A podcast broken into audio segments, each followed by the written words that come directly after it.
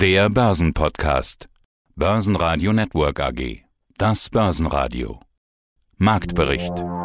Im Studio Sebastian Leben und Peter Heinrich. Außerdem hören Sie Robert Halver, Leiter der Kapitalmarktanalyse der Baader Bank, zur Stimmung an den Börsen, Rohstoffexperte Herbert Schmal zu den Gründen des Rohstoffpreisanstiegs, Tech-Experte Thomas Rappold zur Alphabet-Aktie und dem Aktiensplit und Tech-Experte und Wikifolio-Trader Stefan Waldhauser zur Performance in der Tech-Korrektur.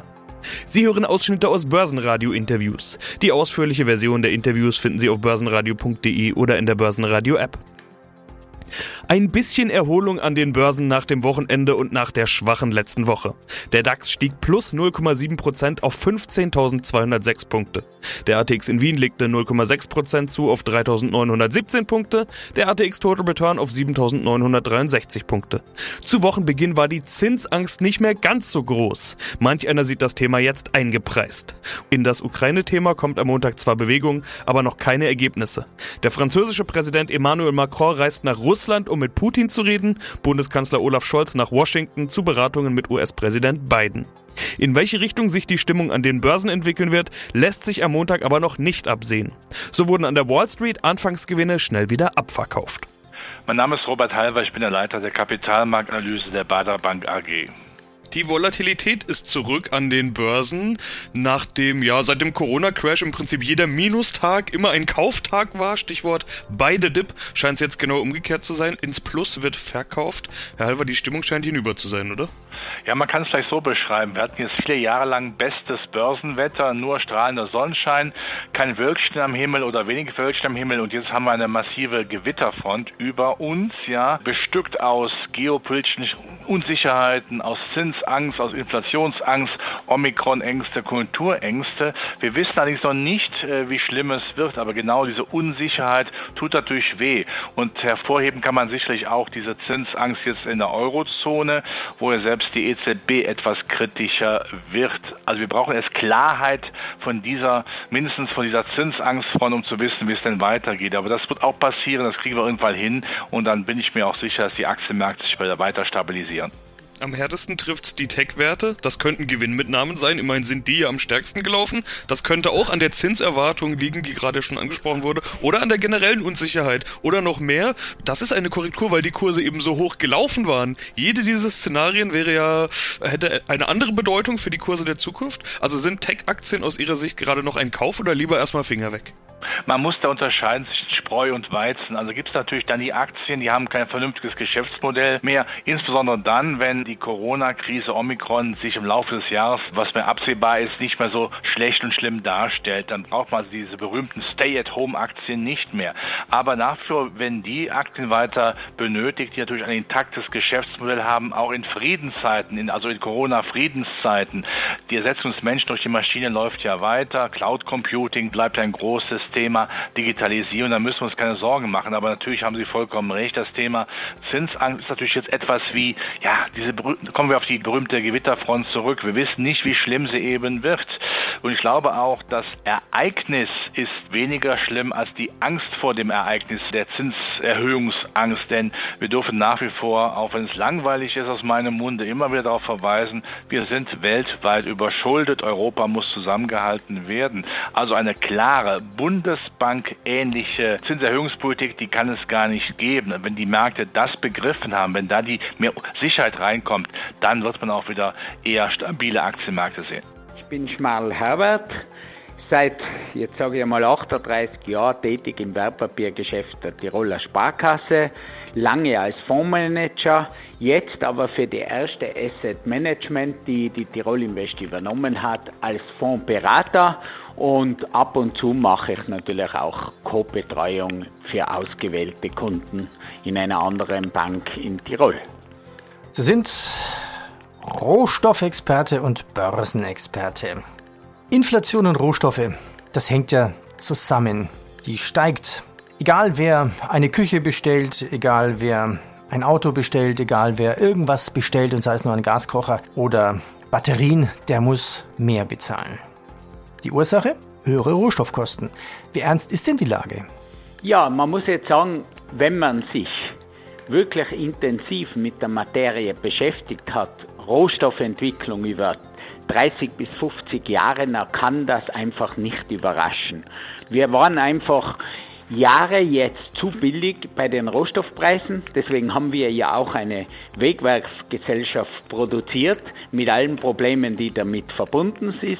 Rohstoffe waren und bis vor kurzem einmal im Verhältnis zu allen anderen Anlageklassen, da meine ich vor allem Aktien, aber vor allem auch Immobilien, viel, viel, viel zu billig. Und wir haben jetzt einmal eine erste Phase im Rohstoffzyklus, wo wir das korrigiert haben und wo wir jetzt auf einem, sage ich einmal, normalen Trend sind, aber immer noch bleiben Rohstoffe im Verhältnis zu Aktien und Immobilien billig. Mhm. Ich fand das sehr spannend, was Sie gerade gesagt haben. Wir haben eine Wegwerfgesellschaft entwickelt, weil die Rohstoffkosten zu billig waren. So habe ich das noch nie, noch nie betrachtet. Ja, für mich eigentlich klar. Ich habe ganz ehrlich gesagt, nachdem ich mich sehr viel mit Börsenhistorie, mit Historie von Preischarts intensiv auseinandersetze, einfach nie verstanden, warum von dieser globalen Nullzinspolitik alles profitiert im Preis, man kann ja nicht sagen profitiert, einfach teurer wird, weil der Zins als Preisdeterminator der entscheidende Faktor ist.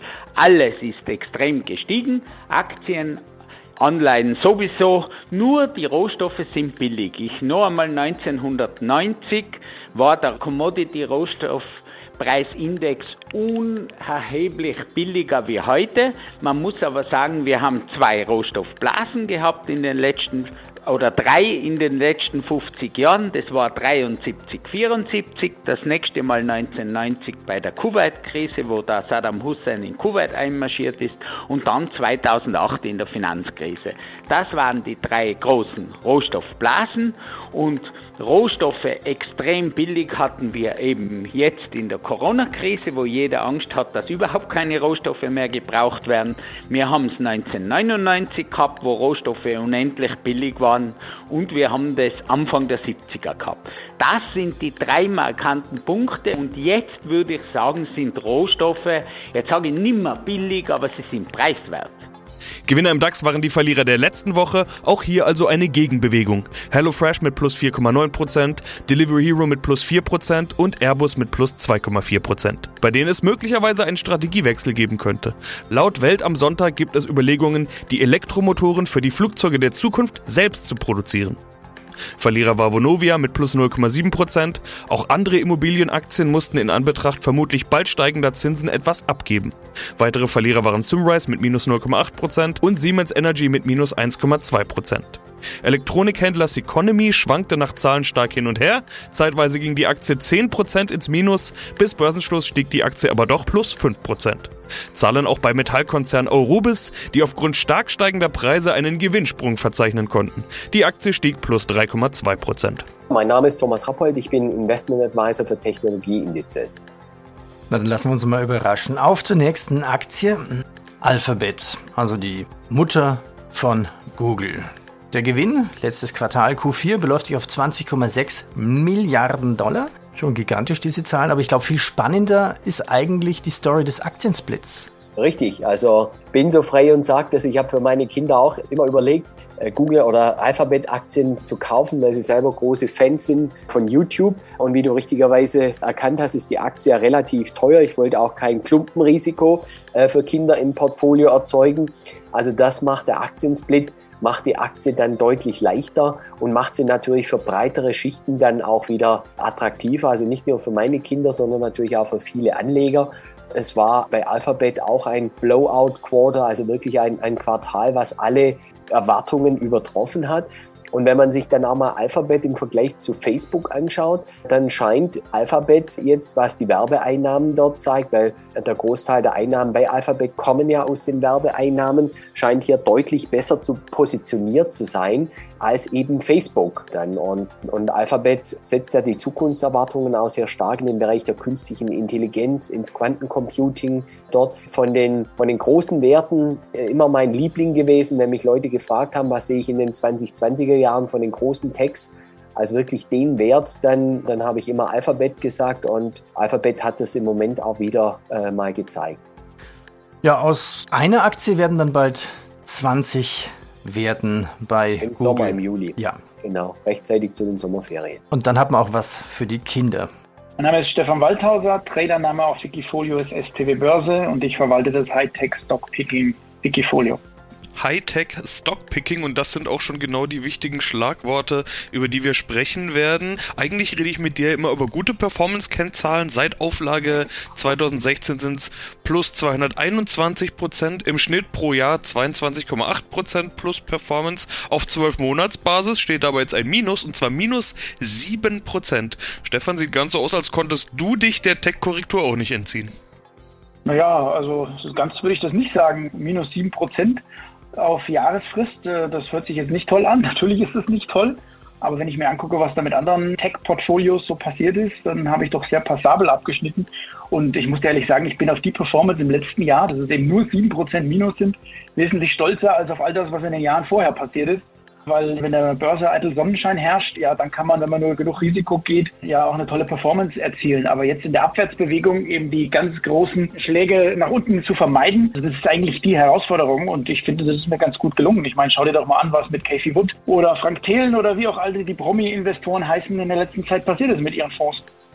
Ja, da sind wir schon beim ganz wichtigen Punkt. Natürlich bin ich provokativ eingestiegen, um dich gleich mal ein bisschen zu triggern und mittendrin zu haben im Gespräch. Aber bevor wir jetzt genauer auf deine Performance und dein Portfolio schauen, erstmal zur generellen Lage. Also was ist überhaupt los, wenn steigende Zinsen das Problem sind? Dann wäre es ja tatsächlich schwierig, weil die Zinsen werden steigen. Wenn es aber eine Korrektur aufgrund von Überbewertung war, dann ist es ja vielleicht sogar als positiv zu sehen, weil jetzt da wieder Raum wäre für steigende Kurse. Die Bewertungen haben sich zumindest etwas bereinigt. Aber, und da haben wir ja auch schon oft drüber gesprochen, nur weil die Kurse gefallen sind, heißt ja auch noch lange nicht, dass Technologieaktien jetzt günstig bewertet sind. Also wie siehst du es? Ganz genau so wie du. Also ich warne davor, jetzt all das zu kaufen, was jetzt halt mal eben um fünfzig, sechzig, siebzig Prozent gefallen ist. Da gibt es Werte dabei, die sind aus meiner Sicht immer noch zu teuer, wenn ich da so manche Cloud-Aktie angucke. Auf der anderen Seite ist aber jetzt vor dem Hintergrund steigender Zinsen alles gefallen, egal, also alle im Tech-Bereich. Egal, ob die Werte empfindlich sind gegen steigende Zinsen oder auch nicht. Ja, also man geht immer davon aus, Tech-Aktien bedeutet, machen noch Verluste und äh, haben daher es nötig, sich ständig frisches Geld zu besorgen. Das ist ja nicht bei allen Technologieaktien so. Also bei Big Tech schon mal gar nicht, ja, die erwirtschaften ja riesige Cashflows. Aber auch ich gucke bei meinen Tech-Aktien in die zweite, dritte Reihe eigentlich immer darauf, dass zumindest der Cashflow positiv ist. Also Nettogewinn muss es noch nicht sein, aber dass der Cashflow positiv ist und dass dadurch die Firmen eben keinen Refinanzierungsbedarf haben, idealerweise. Und wie du sagst, die Bewertungen sind viel, viel attraktiver geworden, und das macht mich sehr optimistisch für die Zukunft. Börsenradio Network A G. Marktbericht.